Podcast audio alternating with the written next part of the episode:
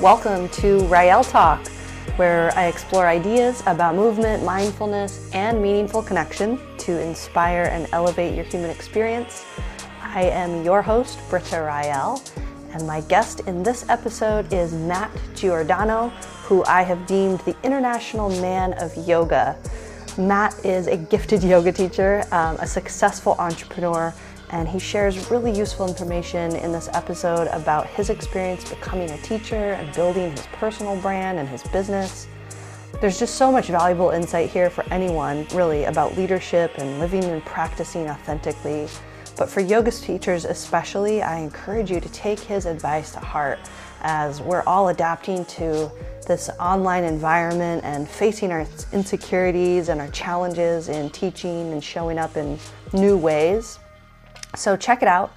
And if you haven't yet, please subscribe to the show and share it if you feel called to with your friends and your family members. Um, I'm doing my best to continue to share content that I feel is helpful and interesting, and your support truly helps me to continue to be able to do that.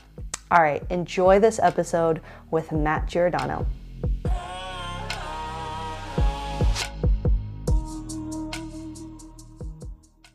So, welcome to the show. Welcome to Rael Talk. Yeah, happy to be here. Yeah, Matt Giordano is here on the show today, and he is a dear, dear brother friend of mine. And it has been much too long since we've had a chance to reconnect and catch up. Um, he really is the international man of yoga. He is a, a well renowned and traveled yoga teacher, um, as well as the founder of your own chromatic yoga school. I'm going to call it a school. And among other things, I just see you as, I guess, like the epitome of success of a yoga professional in this day and age. And I, I say that to celebrate you. I want to celebrate your efforts and acknowledge so much that I see you really like sharing your passion and sharing from your heart. And um, you teach workshops and immersions and trainings all over the world in addition to your online content, your your teacher trainings, your work, your um, immersions, and all sorts of really cool courses. Um, I feel like you are just you have established yourself over the years as such a trusted expert in your field, and I know that doesn't come from just repetition, although it does come from repetition. It comes from really your experience and your ability to share that authentically. Um, so my first unofficial question is, does that reflect at all with how you see yourself? I, well, let me first say I appreciate that reflection. I love that. Um, if I were to rewind eight years ago and like tell you what my vision of success for a yoga teacher was, then I would say absolutely that person right now is living successful yoga teacher uh, professional life. And that's what it that's what my vision was. I, I want to say it was hmm, like 2011 that i was watching another t- teacher teach at wanderlust festival. And there was this just you know like big crowd of people in front of the teacher and they're you know doing their whole thing and it was it was it was just fun to watch you know? My friend turns to me and she was like you know that's you you know in, in a few years and i was like oh no way. At the time i was just teaching i was teaching at wanderlust which was a great stepping stone for me but i, I didn't know how uh, fortunate i was at that time. Of course nobody does really. Um, but i had been really doing the new york city grind and working working how many classes a week i have no idea how many privates you know basically waking up at 4 a.m and working till 11 and uh, getting home at 12 and then you know getting the three and a half hours of sleep to do it all over again.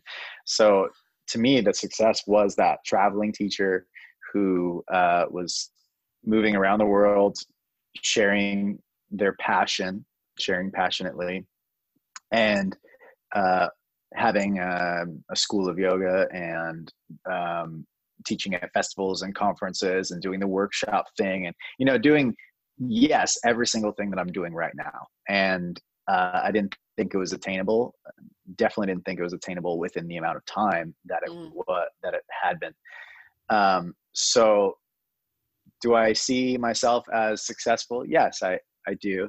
Um, and I'm super grateful for everything that I have achieved in my professional career. And then I am grateful for the opportunity that I've had to actually share the practice of yoga the way that I, I um, love to. And also um, grateful that I've found, you know, people that want to go deeper. And that's really what's most important to me. And of course, as everybody probably knows, um, as you reach what you felt like was your potential, the potential expands beyond that. And you are always feeling like you're never quite there yet, right? uh, and I, I, think that's a, a good thing because that's what life is all about is the constant mm-hmm. expansion and growth. And, you know, and while in this human form, that's, that's what we have is just the, the growth and expansion. And so, um, for me, you know, my vision of success now is much different. And um, while I am so um, delighted that I've gotten to travel around the world, I'm also excited now in this time of transition. Um, you know, I don't know when people, whenever the listeners here are listening, might be a while from now, so who knows? But if you're listening far off into the future, we're currently in the COVID 19 era. And um, I've transferred my business to being online, which has been a goal of mine. And I, what I felt like is my potential for the last couple of years. And that's primarily because I really, uh, as traveling around the world seems so glorious from the outside, no one thinks about like all the airplanes and all the airplane food and all the you know like the the waking up early like uh, missing a night of sleep because you're you know traveling and um, the there's so many nights where you're literally alone um, for for weeks sometimes uh, in a city that you've never been to and restaurants you've never you know been to and you don't have a kitchen to cook for yourself. And you know it's just um, no one sees the other side of it and of course i didn't either at that time when i was like oh my god success you know you don't see the but that's not to take away from it. To me it's still it's a it's the stepping stone that i needed to take to go where i'm going next and uh, it is still a pillar of success for me that i'm grateful that i've been stepping upon. And in the last few years i've wanted to make a shift and covid-19 kind of like kicked me in the butt to to, really move to the next step, which is to um, amplify my online presence uh, as a yoga teacher and share in that way as well. I don't want to change the touring life.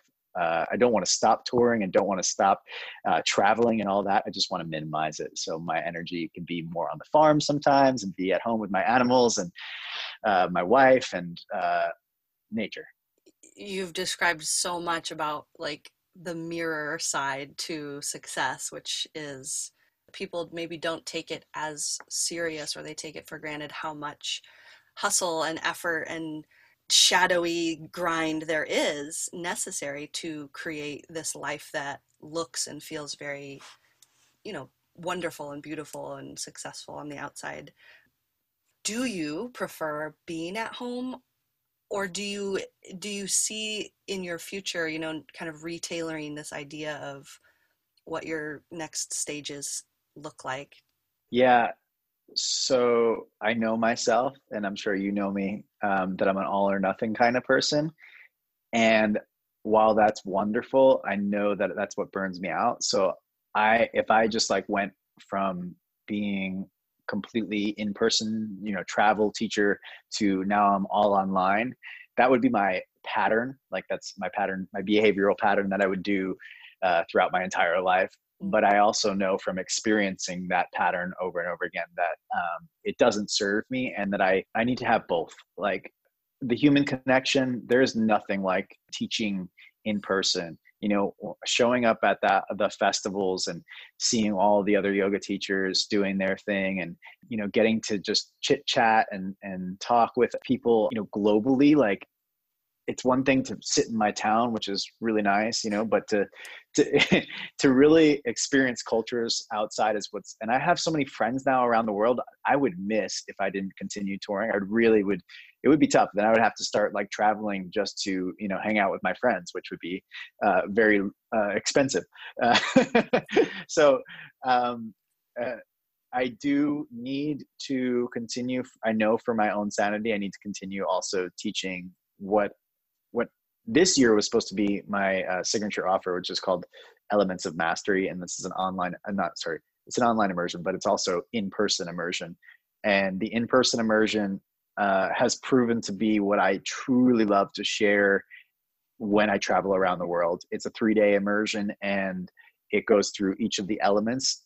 You know, for a while I was doing the workshop thing. All right, five workshops in one weekend you know people come in and out they do this workshop they do that workshop and i was realizing that was feeling like i was dating you know like it was like you get like a moment with somebody and then you're like oh then you get no and then you're like it's just so um up and down and you never get to go deep you know you never really get to know the people that are attending so with the immersion process of having three days to really uh, tap in with people and see their practice transform and see how they take in the information, integrate it, and then share it back. You know, that for me was has been really exciting. So I created that like I think it was three or four four years ago now, and it's progressively taken over for workshops. And this year was supposed to be the year, and is still you know many scheduled ahead that I would pretty much only be teaching those and the conferences and trainings. I think you've really already tapped into something that's so important too. Is as yoga teachers and we'll keep kind of the conversation eh, from that perspective that we are we are teachers and probably a lot of people listening here are teachers or are connected to teachers yeah we don't want to miss out on the in person. That's where we thrive. That's where i thrive certainly the ability to see people eye to eye and to touch them and to be in the same space energetically. Um, and i think this era the covid era um, of forcing everyone inside both physically and metaphysically like forcing people into their interior spaces where they have to do a lot more inward looking is kind of a really cool experiment um, for teachers and for students because it, it just creates a limiting factor. So we have to be more innovative. We have to be able to adapt um, probably very quickly. And for those people that don't adapt, you know, I, I, know I've had a lot of conversations this week with other coaches and trainers and movement professionals who are struggling, you know, because they don't have an existing framework or business plan of how to continue offering their offerings that was never maybe as firm as what you have. So there's this um, there's this angst right now i feel like that's happening and it's it's kind of forcing people to either adapt or to realize that maybe that's not a skill that they have evolved or established yet so can you speak at all to what that process has been like for you i mean you've had your events canceled like you mentioned um, you've already had substantial online offerings but has there been a shift in what it feels like i guess um, professionally speaking are you stressed out? Are you like going with the flow? Um, what's it like? Yes, and it's interesting, and I, and I feel for everyone that is, um, you know, in this time right now, making the big shift from realizing that like the world is online, you know, and uh, whether or not you were teaching in person primarily or not, like going forward, we know that this this has made a big change and an impact that will i don't think will ever you know be the same. The amount of live uh instagrams that i have watched in the you know like and how entertaining that has been i, I honestly never cared to jump in a live instagram but like people like martin sexton and Nahko and and trevor hall and like you know all these different musicians and a bunch of yoga teachers like my teacher marco um, was doing a satsang and uh, and uh, I tapped into a meditation this morning with my teacher Rudrani, who I haven't been able to meditate with in I don't know like seven years since I moved from Manhattan. Um, oh. I think the the the internet before now, and I'll get into your question in a second, but the the internet before now was a way to kind of escape and um, to numb, and I think to avoid reality. And now people are starting to transition and i think it's a positive thing and those that are um, you know uh, uh, emotionally and mentally available to it are transitioning as an actual connected tool a way to connect to each other which is magnificent. I think it's it's made a, a big impact and i think in a positive way. Not to take away all the negatives that have come with this experience but of course. um, yeah. So what i'm saying is i don't think it's going to change. You know i think that it's only going to uh, shift. I how many yoga studios and fitness studios are now online that's not going to stop you know i mean certainly some of them will just like throw it away. But once you're once you've got a like an online membership going on you know people people are going to expect that it's going to continue. It makes sense. It's an yeah. additional revenue stream. It's an additional branch and funnel to connect to people. It's a, a way to create broader access for people who can't always make it into an in-person event. Um, yeah. yeah, I definitely think it's it's been maybe an unannounced or an unanticipated shift, but it's been forced upon us. And so, if you're pushed down a, a water slide, it's much easier to go through the water slide and get to the pool than to try to climb back up the water slide. Yeah, exactly. Well, so to get back to your question, um, regarding what I've done with the time. I have literally gone with the flow in probably the best way. When we heard there's no toilet paper, it kind of clicked that like this might be a big deal, not because of the toilet paper, but because people are panicking um, and because maybe the government knows more than we do at the time. You know, it's just kind of like maybe it kind of comes to the US, we don't know, you know. So we immediately went to the supermarket the next day when we could. Well, actually, first we went on Amazon and ordered everything we possibly could. you know, like spent like five hundred dollars on Amazon. Went to the supermarket the next day, spent like eight hundred dollars. It was ridiculous. Uh, still making our way through that food, uh, but on the way home, something you know that divine moment when uh, it, when information just drops down into your head and you you listen to it i had one of those moments. I know everyone knows that moment like where where you're just you know you're just driving along and you're thinking about something and then like life smacks you over the head. It's like hey i just had this idea that i'm going to offer a live class on saturday. In my head i did not notice that today that day was friday.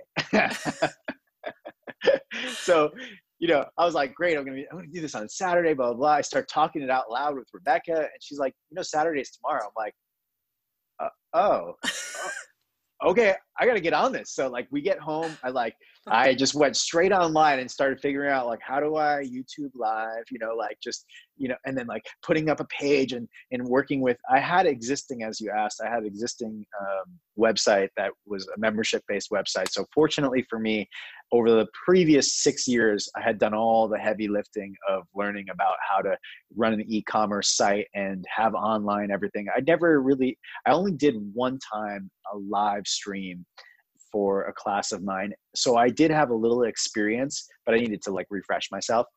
And I, Britta, I tell you, I like when I put this thing up, I go to Rebecca. I'm like, yeah, I hope I have like, you know, maybe 10 people. That would be great. Maybe we can get 10 people to sign up for this thing. I was like, you know, maybe I'll make 80 bucks or whatever. That's fine. I don't care. Um, going to bed that night, I had, I think, uh, like six, seven. So I was, I was happy with that. And I was like, tomorrow I want to wake up and I get like 20, you know, like, and then a moment of intervention happened in my head and it was like 20 what? This is you know why shoot so small? So i was like let's mm. 40 we're gonna get 40 people to sign up in the morning. And mind you i just put this thing up you know so and i'm hours i'm text yeah i'm text messaging people like i'm i'm i'm putting it out there in every grassroots way. I emailed friends i I, like everyone I could think of that would want to do yoga with me. I was just like, you know, copy and pasting the link, of course, using social media and my newsletter and just throwing it out. But but I was doing grassroots text messaging. That's how that's how much I was like trying to get this out there because I was like, I I think I need to do this. I don't know why, but I'm going to do this. Mm-hmm. And um, I woke up the next day to 39, and I was like, 39 people signed up. And as soon as I said that, 40, I was like, 40, all right, we got 40 people. So at that point, then I was like, wow, this is great. You know, like I get on, I get on my Instagram and I do a, a live feed saying I'm going to do it. And um, I'm super excited. We got 40 people signed up and blah, blah, blah. Uh, and in the next few hours, it was like uh, watching one of those old, uh, do you remember those like telemarketing shows about beanie babies and stuff where like they'd have like the live sales coming up, you know? So my phone was just like, it's like the stock market. yeah, yeah, yeah, exactly signups were just like flowing and i was like oh my god. So by the time we did the live i think we had 150 people signed up and i was blown away. And by the end of that day i think it was at 185 or something like that. Blown away at what was possible from one you know 24 hour turn not even 24 hours 20 hour turnaround time and realizing wait a second i just made like what I would make in two workshops a full day, you know, what I financially like, wait, there, I could not, and I didn't even charge, you know, I charged like five bucks to 10 bucks. I just got it out to as many people as possible. And in that moment, uh, that, you know, of course I had that scarcity mindset, like four people, this is great, you know, like let's get to 10. Um, I had that to start you know, which everyone does, I think, when they start something new, like that scarcity yeah. mindset of like, I'm not, no one's going to show up for this. I, you know, who cares? It's tomorrow or every, it's COVID 19. Everybody's, you know, freaking out. They're not going to want to do yoga and blah, blah, blah. Anyway, it was kind of life's uh, showing me that what I have been fearing over the last two, three years in transitioning to having an online business as as like a really uh, viable resource for me to be a professional in the yoga world it just basically in one day was like hey this is possible if you put the effort and you and you do it. Like if you make it happen it will work you know but you've got to do it. So that was my validation to transition not not uh, that i had a choice. I didn't have i mean i had no work for the next however many months what we don't know yet at this point in time but um, I realized I got to transition all my energy to focusing online right now. Forget about like thinking about, you know, is my retreat canceled? Is, you know, let's take that as it comes and just use this time now as wisely as possible. And that's what I've been doing since that moment, honestly, um, nonstop. And it, it's been a whirlwind. I'm not, it's not all pretty. Let me tell you, I've had my site crash.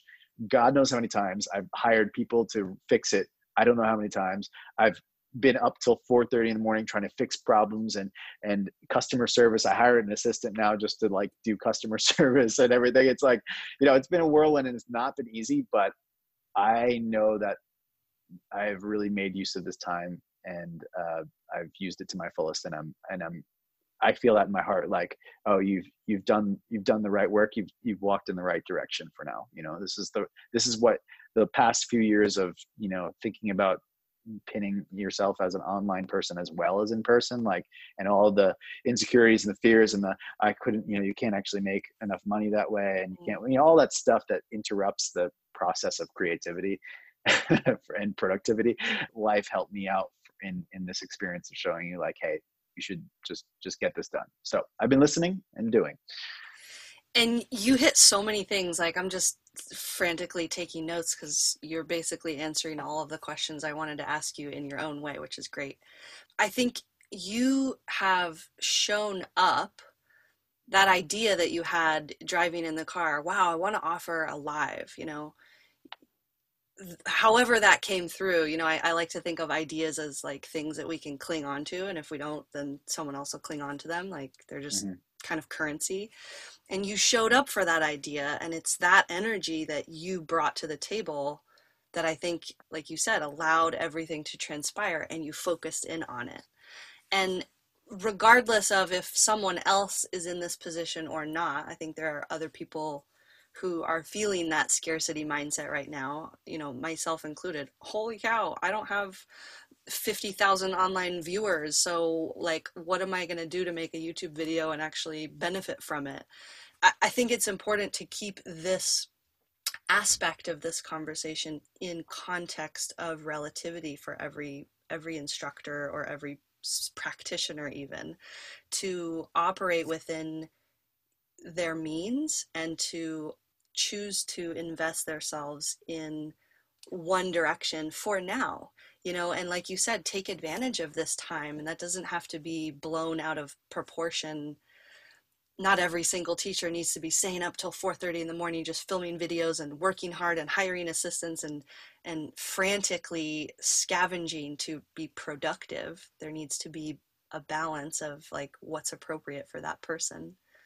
Yeah no the question really i uh, so you know that's my story. It's not uh, what i would suggest other people are, are doing in uh, specificity but rather taking the if i'm going to suggest something is to take this time which is what we have.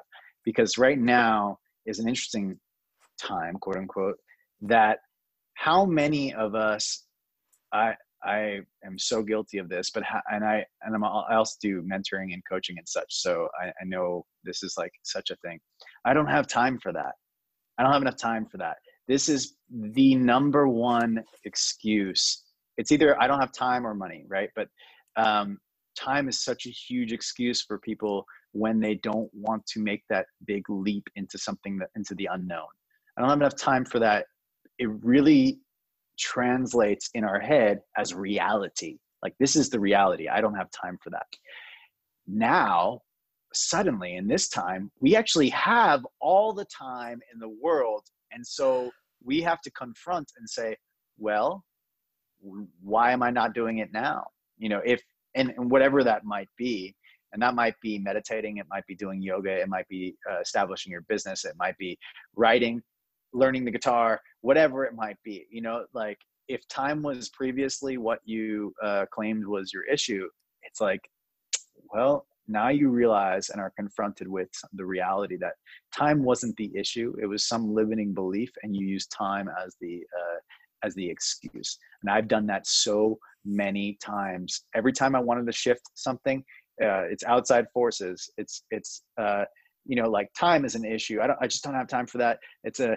Mm, don't have enough money for that. I don't knowledge. So like I don't have enough followers. I don't have enough this. People don't love me. People, You know, like whatever. I don't. I'm not pretty like they are. I can't do yoga poses like that person does. I don't have any. You know, what gets in the way of actually just doing the work um, I think for me uh, is ultimately my self reflection process. And productivity is the result of understanding, I think, the inner workings of and patterns of my mind personally.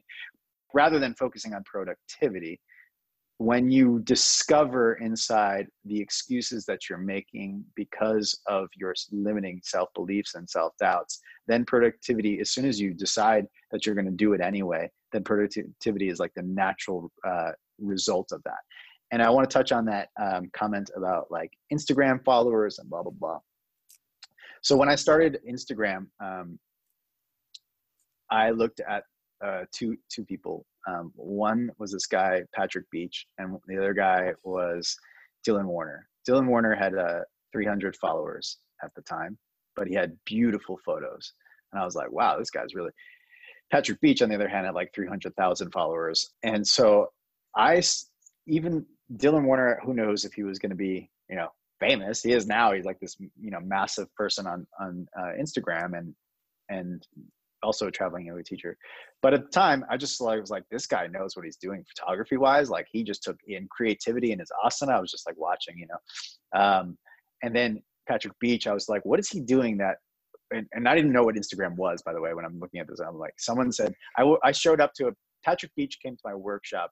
Um, and I asked him uh, afterwards, I was like, "Hey, uh, you, are you new to the studio? I haven't seen you around." And he's like, "Oh yeah, I'm just teaching this weekend and um, teaching here." And I was like, "Oh, cool. Maybe uh, what's your name? I'll give you a shout out, and maybe I can get some people to come." He's like, "Oh, it's sold out." And I was like, "What do you mean it's sold out?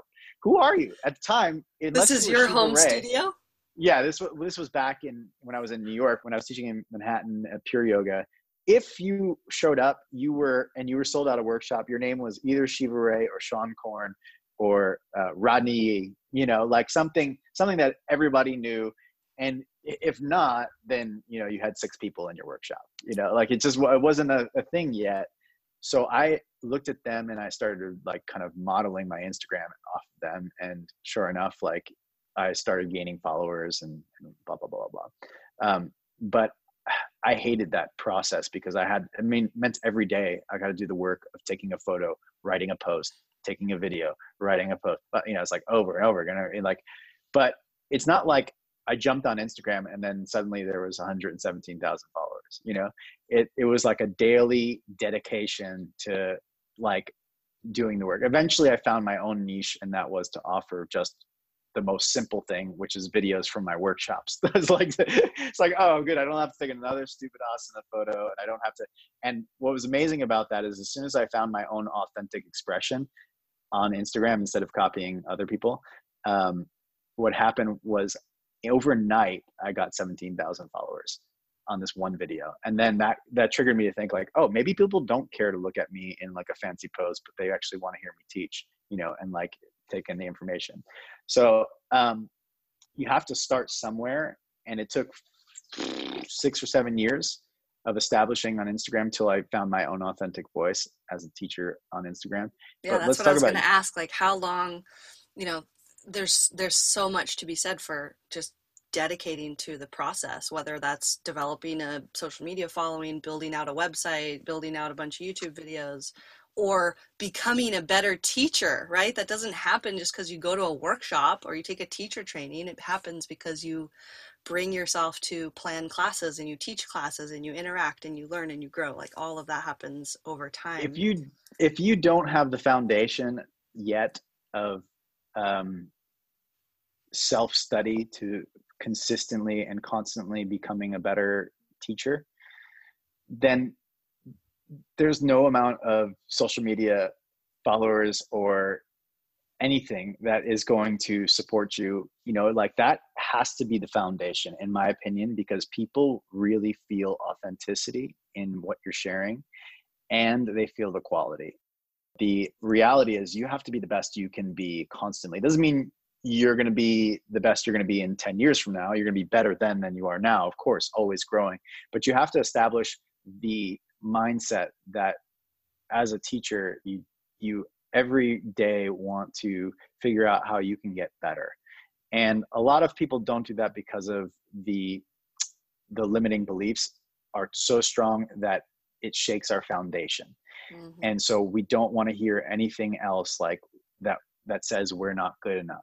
And unfortunately, that leads to staying not good enough. And it's a big cycle. Instead, what we have to do is recognize we have limiting beliefs and there's an internal dialogue.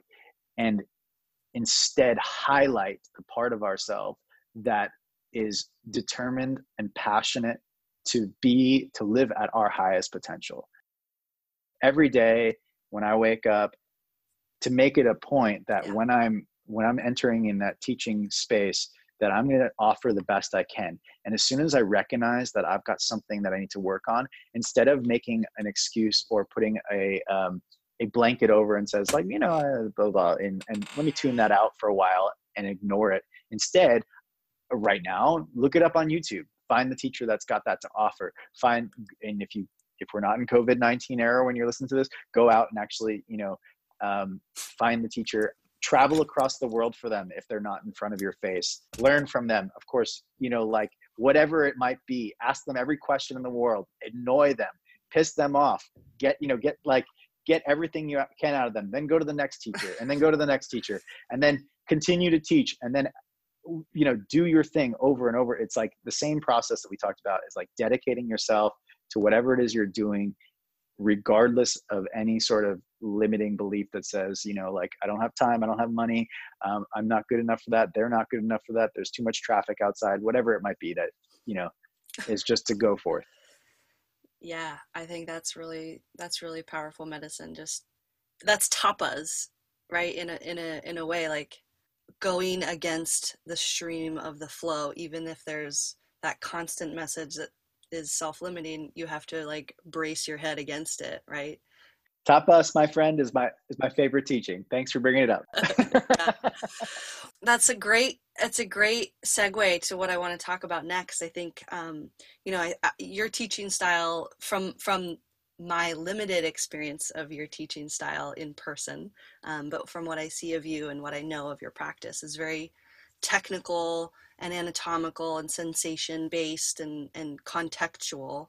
And outside of that, like outside of the maybe more physical teaching of the practice of asana, how do you incorporate the philosophy, the yogic wisdom, all of the like universe wisdom into a workshop or a class setting? And and again, I'll preface this as like less about the actual content, like we can talk about tapas and how you weave that in, but I'm interested more in like the programming aspect of this. Like, do you approach applying these wisdoms, these philosophies, these threads in the same way that you would approach, you know, building a very mindful and scientific asana sequence?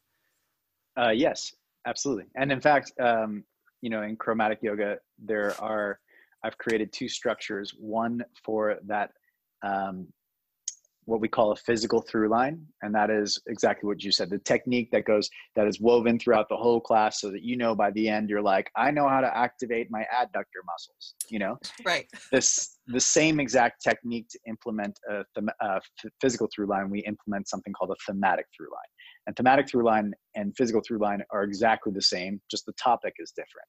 So we're speaking to different, you know, different things. The physical through line is speaking to um, Annamaya Kosha, the physical body, whereas like the thematic through line, we're talking more about Manomaya Kosha, the, the mental and the, the mind, the uh, thoughts and emotions.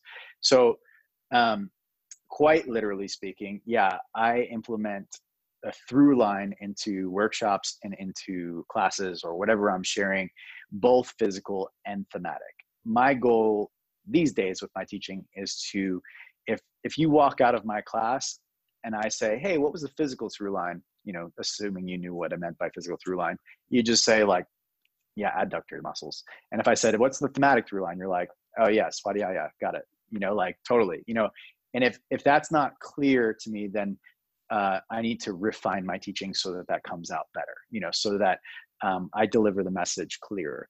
Um, so that that's the technical side of implementing it i'm not i don't think that's exactly what you were asking but um that you have um a pre-thought out sequence of how you impart that information and give people a chance to experience that that teaching or that wisdom or that insight for themselves that doesn't feel randomized like oh just yeah we just happened to throw the idea of tapas into this practice because I didn't have anything else to talk about, right? You're right. you're you're bringing a systematic approach to both of those elements, the physical. Well, and the that's funny you say that because right here in the chromatic manual, the first thing it says, chromatic yoga is a systematic approach to teaching that provides a highly intentional versatile experience.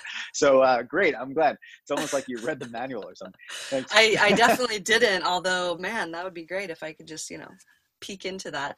Tell me more about chromatic yoga. I'd love to know. This is the school that you founded, um, a teacher training that comprises many different aspects of the practice. So tell me a little bit about it. Yeah, I mean it's it's uh, in its constant evolution phase right now. It's uh, we are running on our we're about to run our fourth training in June uh, if all goes well uh, fourth level one. There's a level one, level two, level three. Uh, but this is the fourth year, and we do it annually here at our little farm. Um, but chromatic yoga, you know, as it stands, as it's established now, we are transitioning. But uh, it is a school of yoga, and the the whole philosophy is to ignite and unveil each teacher's highest potential, myself included. So, um, my goal is to ignite my highest potential as a teacher to share from a place that is authentic. Um, so we have this uh, acronym. It's called HEART, um, and that stands for humility, empowerment, authenticity, resourcefulness, and tactical. So these are the qualities of a chromatic yoga teacher. Authentic, standing in the front. Like so, if you picture the word heart with the A in the middle, is a big capital A. Authenticity is key to um, to what it is means to be a chromatic yoga teacher. So you know, it's ironic, and I want to just mention this since I'm talking to you. I created this vision. Um, I created the school first and did two trainings, and then had to re like think because I really wanted to make it better and and make it more powerful for the teachers that were going through it. And so i had to really re uh, question myself what am i trying to do with this? Mm. and so i came up with this vi- this vision last year. Um, it's to ignite and unveil each person's highest potential and empower them to live boundlessly now what was interesting about this is after my first level one training that i shared that and we went through it like day by day to to ignite our highest potential to live boundlessly over and over and over again. A week after the first training i see my first uh, sadhguru video, which I'm sharing right now because I know you've studied with him, and and he kept talking about achieving our highest potential, and I was like, hey, this guy is like speaking what I just said, you know. This guy's reading out of my manual. yeah, it was you know for me it was like it was very validating, like I'm on the right track, and it was like kind of you know uh, either YouTube was listening to my, you know, through my phone, me saying highest potential over and over again, and then fed me him. That could be what happened, you know. Who knows? But either way, however you access Sadhguru and his teachings, either way, you're either you're way. good. Yeah. So anyway, and then like you reached out uh, shortly after that because I had posted something by him, and uh, so anyway, I just wanted to bring that up now that we're talking about chromatic yoga. But anyway, uh, chromatic yoga is a systematic, systematic approach to teaching yoga, and I provide just that systems for each aspect of teaching yoga. I do not say chromatic yoga teacher is a little bit different than some styles of yoga where a lot of styles of yoga they have a template for how you go about the class and it's like you do this then you do this and you do this. I give the structures for that but i don't uh, because i want authenticity to stand at the highest you don't have to theme a class the whole way through or you don't have to do a physical through line. You could do one you could do the other. One has to be present in order to call it chromatic yoga and the reason for that is because a through line is how we as humans take in information and process it. And a through line just means repetition a process we call layering. You introduce a concept very simply and then you introduce it again and then you say it again but you embellish a little bit upon it and then you do it again the next layer and then you do it again and you embellish a little bit upon that and then you do it again. You keep hitting it throughout the whole class because that's how we learn. We're like humans are and everything in nature is just patterns so if you uh, if you want to learn something it has to become a pattern and so as a teacher trying to impart uh, a experience of learning i in chromatic yoga, we want to make sure that you are layering something. So you have either have a physical through line or a thematic through line or something for more advanced teachers, something called an integrative through line, which I'm not going to get into right now. But essentially, you know, you've got the two sides of the brain, the technical and the, the emotional, and we want to at least touch upon one of them throughout a class and make sure that we're doing it authentically from our own passion, meaning from our own practice.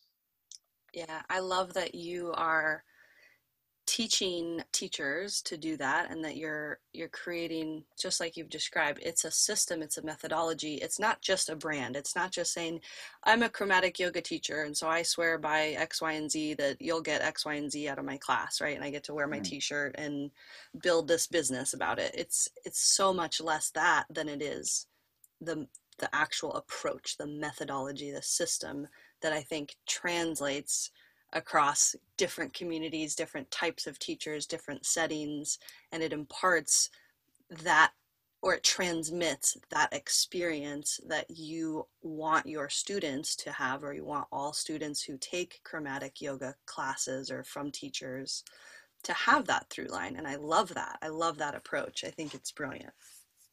Well, thank you. Appreciate that. It's, I mean, I can't take credit for. Obviously, this is um, i'm just dissecting and creating structures for what has already been in place and you know and what i learned from my teacher is just trying to now make it easier for the next generation to take it on as well in different ways.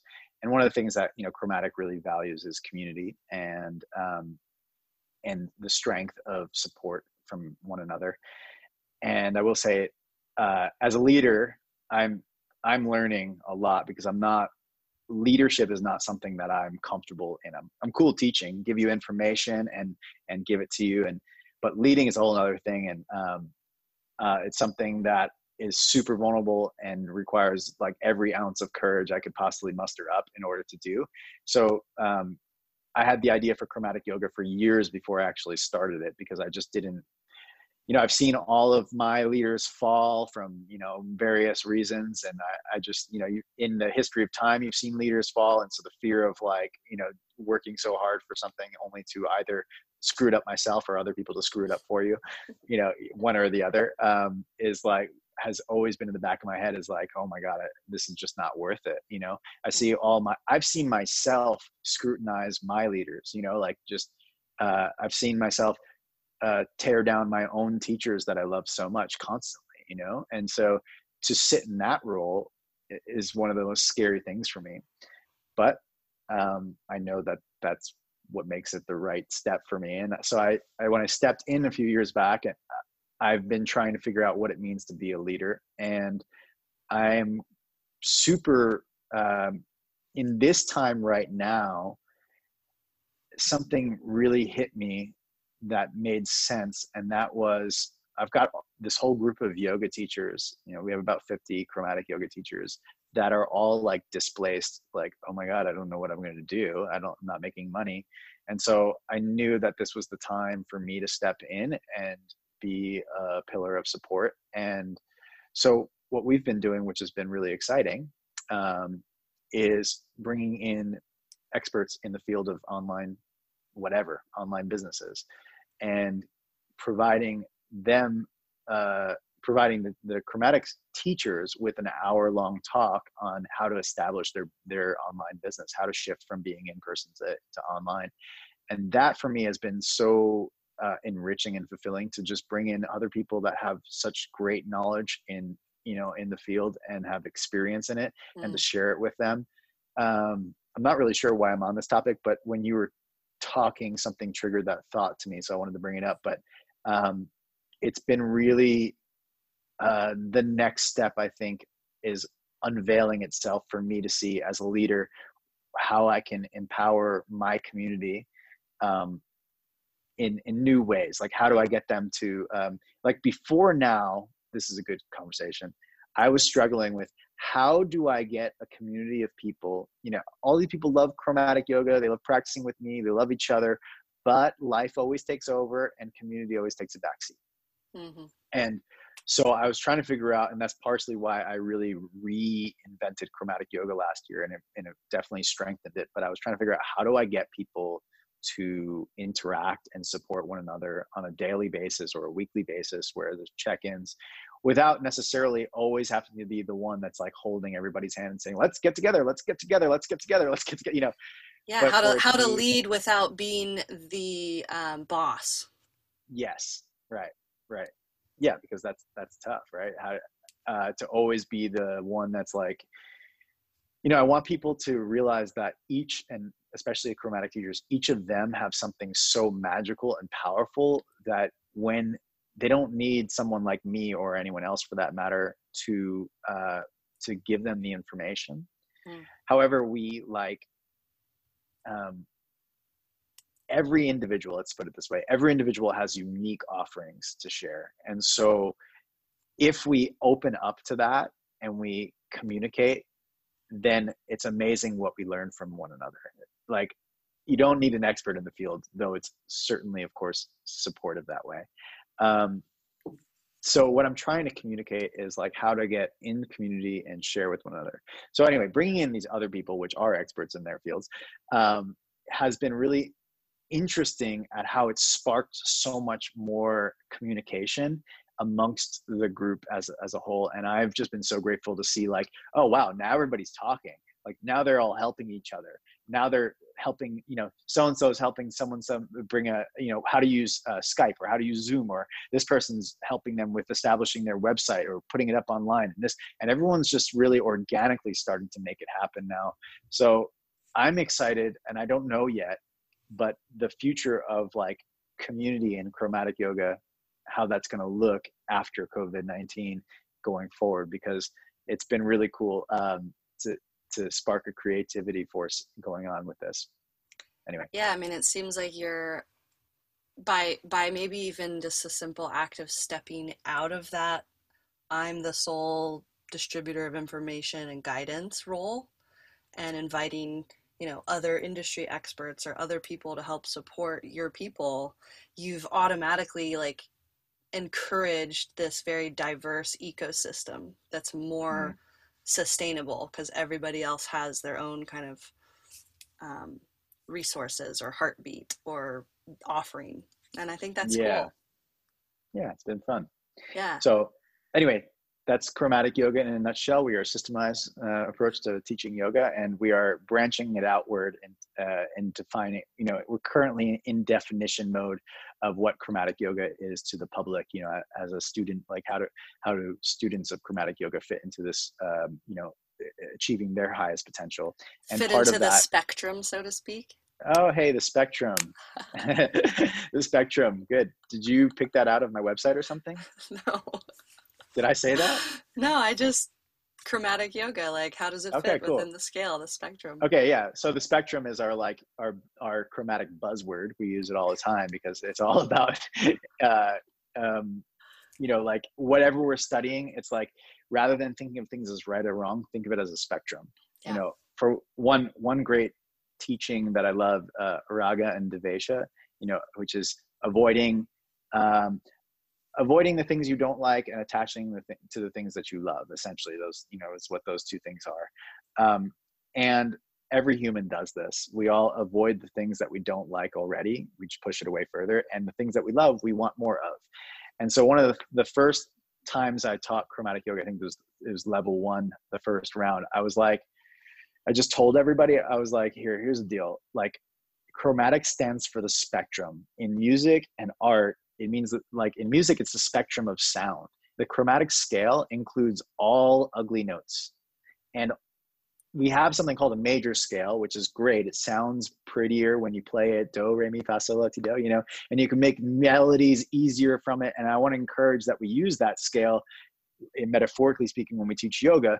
But ultimately, we want to touch into all the aspects, including the ugly pieces. So the spectrum of life is what we study the spectrum of self-awareness including the ugly parts the spectrum of you know like you might say and everyone does it in an, in an interesting way that we push away the things that we don't like but in chromatic yoga despite how challenging this this concept is and how hard it is for me as a leader to live up to as well by the way um, to embrace the totality of what is versus you know picking and choosing my people i like that person and i don't like that person so i'm going to shove that one away and bring that one closer and you know like that happens every human does it and it's so hard to avoid doing that but the as a philosophy chromatic yoga is the spectrum of awareness that's what we're trying to spectrum of nature so we study the elements um, the spe- spectrum of ourselves so we study the koshas so on and so forth keeps going. But thanks for bringing up that really great word that's like right on page one of chromatic yoga.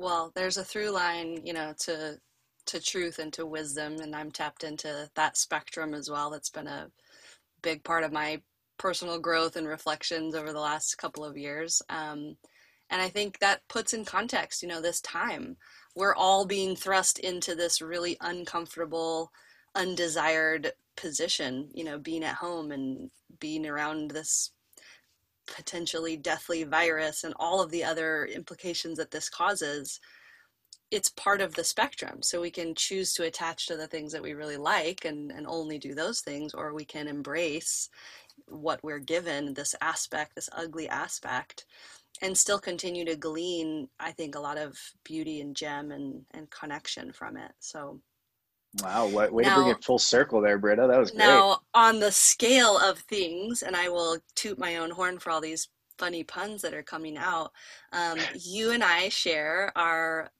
background and love for music. And I know that music has definitely shaped who you are and has been a huge part of your, your history and, and just even your, your yoga or how you got into yoga, you know, was from like music and martial arts and all sorts of different um, art forms. Um, and I know that recently you shared about how sharing your music in your yoga classes has been one of those challenge moments. Like it's it makes you uncomfortable. Um, and I think it's funny because you and I both seem to be more comfortable being public teachers, orators, not necessarily afraid of teaching to large groups of people, or we have like a certain sense of charisma. and I share that too. I share that like anxiety or hesitation of singing in front of people, especially like sharing the intimacy of just my voice or my songs or whatever. And I want if if you can just like speak to why you personally feel like it's so much harder to do that aspect rather than, you know, to pour your heart and soul out into discussions of like these deeply spiritual things in your mm. yoga classes. Well, let me first say that the deeply spiritual things are also incredibly vulnerable and challenging for me as well and it and it's taken years to uh, find the courage to share that um, and i only recently really d- dove into it authentically i will say and i mm. and teach sharing the teachings um, i think it was two uh, three years two three years ago is when i created level two of chromatic yoga which was the theming aspect and bringing and and all it is is like going deeper into courage and and sharing from a deeper place that forced me to step up as a leader to show as an example and i was like i can't like teach a training around this and just be like saying how to you know move this bone or that bone i have to really go deeper yeah so um but that being said, um, music is still yet uh, more vulnerable and more challenging. And it's not music itself. I'm happy to play guitar in front of anybody, but it's definitely sharing my voice and uh, mm. in a singing fashion. And I don't know what it is for you because you have a magnificent voice, and I'm so grateful that I've gotten to um, experience that on so many times. Um, but for me, uh, when I started music, um, I was tone deaf, like meaning where I couldn't couldn't sing different pitches. Um, I could only I could say the words, and to me, it sounded like the notes were going up and down, you know, but uh, it really was not going up and down. So it was more or less like in this, you know. Um, and so the journey from going from tone deaf to uh, you know 20 years later now um, singing in front of people you know i think i got another 20 years to go maybe 40 till i'm like feeling comfortable in that place but um no i you know it's like i don't have there there are moments that i have where my voice is is is beautiful and it works out and sounds good but those moments are few and far between. And um you know like the the amount of times i've heard to shut up or that i need to be quiet or my voice is you know mm uh, annoying or whatever you know all the um, outside judgments. And then my own self judgments when i listen back and go like oh that really isn't that great you know? Sounds good in my head. Um, so it's fear fear of um, you know being judged. It's fear of people of losing their um, you know their respect you know like okay I, I can get up and i can share with you about the body and i feel really confident about that. So that's great. Now I've got your respect. And then like suddenly I sing and you're like, oh, this guy's voice is not so good. Then what, then what happens there? You know, I know in intellectually speaking, what actually happens is like nothing really, but uh, emotionally speaking with my massive amount of samskaras around the conversation of singing out loud. Um, yeah, it's, it's been a tough journey uh, for the vocals. So sharing music like that is, is tough for me.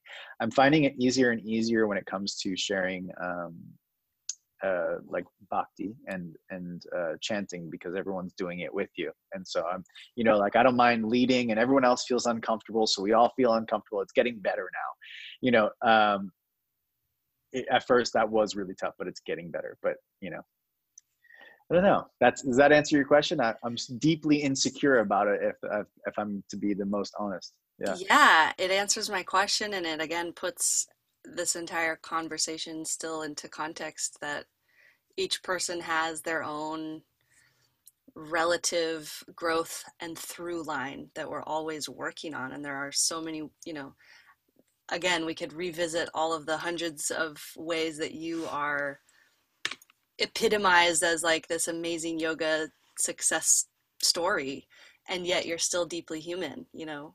You're shy about your voice and you have no sure idea huh? i'm sure there's so a hundred i'm sure there's a hundred other things about me that we could talk about that make me very very human and fallible but i just think it's it's so interesting because i go through that experience still. Like i certainly have less nervousness around the sound of my voice or sharing my voice and i've done a lot of work to accept people's praise and, and compliment of my music and yet that's still an area literally like in my body that I experience contraction when I want to share. Mm. And so, yeah, it's just, it's the deeper process of the vulnerable things and the places that we feel most at risk um, for, for showing up are sometimes just the most profound. And that's what I see in your school of yoga that you're offering people a chance to tap into, like giving other people some other experiences for how they're able to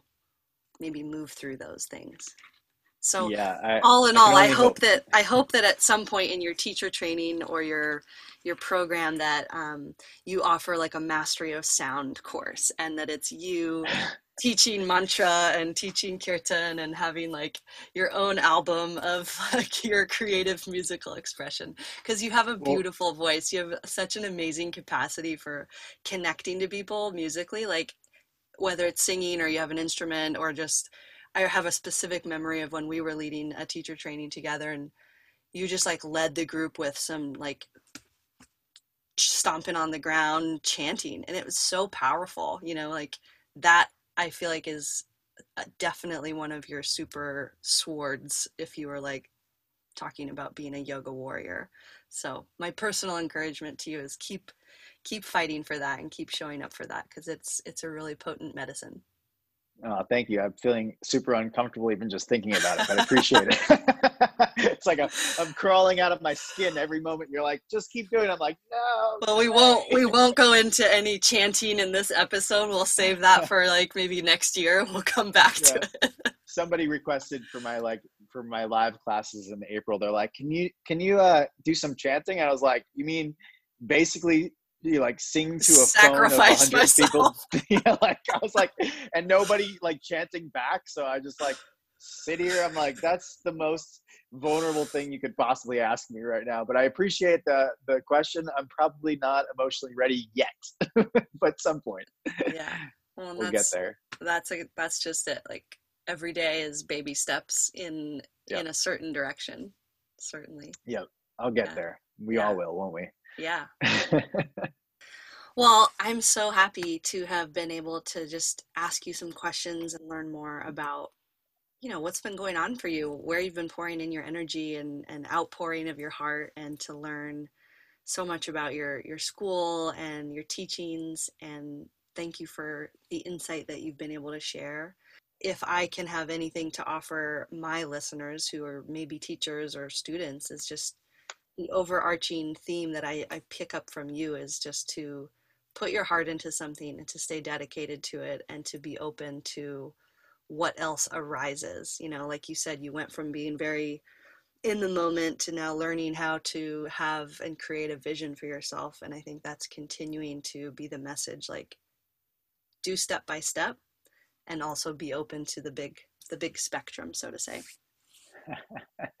also in the the chromatic yoga manual right there the step by step approach yeah thank you for having me and i think you put that exactly uh, exactly right so whatever you know whatever your vision is and wherever you want to go with your life and um, is like you know the message really is life is short and it's an opportunity if you make it one you know and that just means like mm.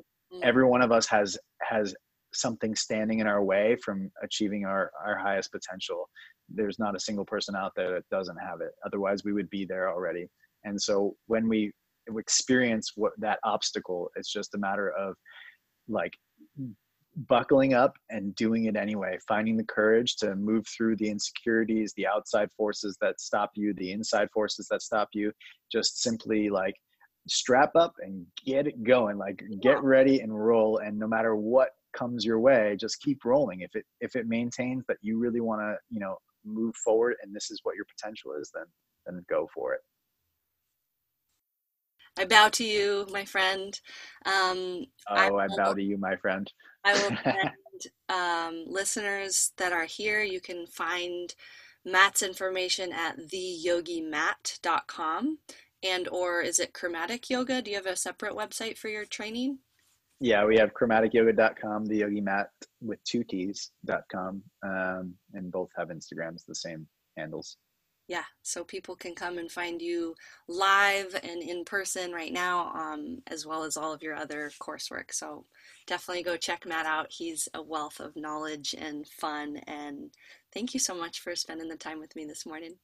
Oh it's been my pleasure britta. I love you so much. Thank you for having me on here thanks so much for listening if you enjoyed this episode, please rate, subscribe, or leave me a review on iTunes or whatever platform you use to listen to your podcasts. You can follow me online on Instagram for all sorts of fun information. Or if you're interested in practicing online with me, check out the virtual classes that I'm offering at my website, brittarael.com backslash virtual classes. And stay tuned for more here at Rael Talk. Thank you again.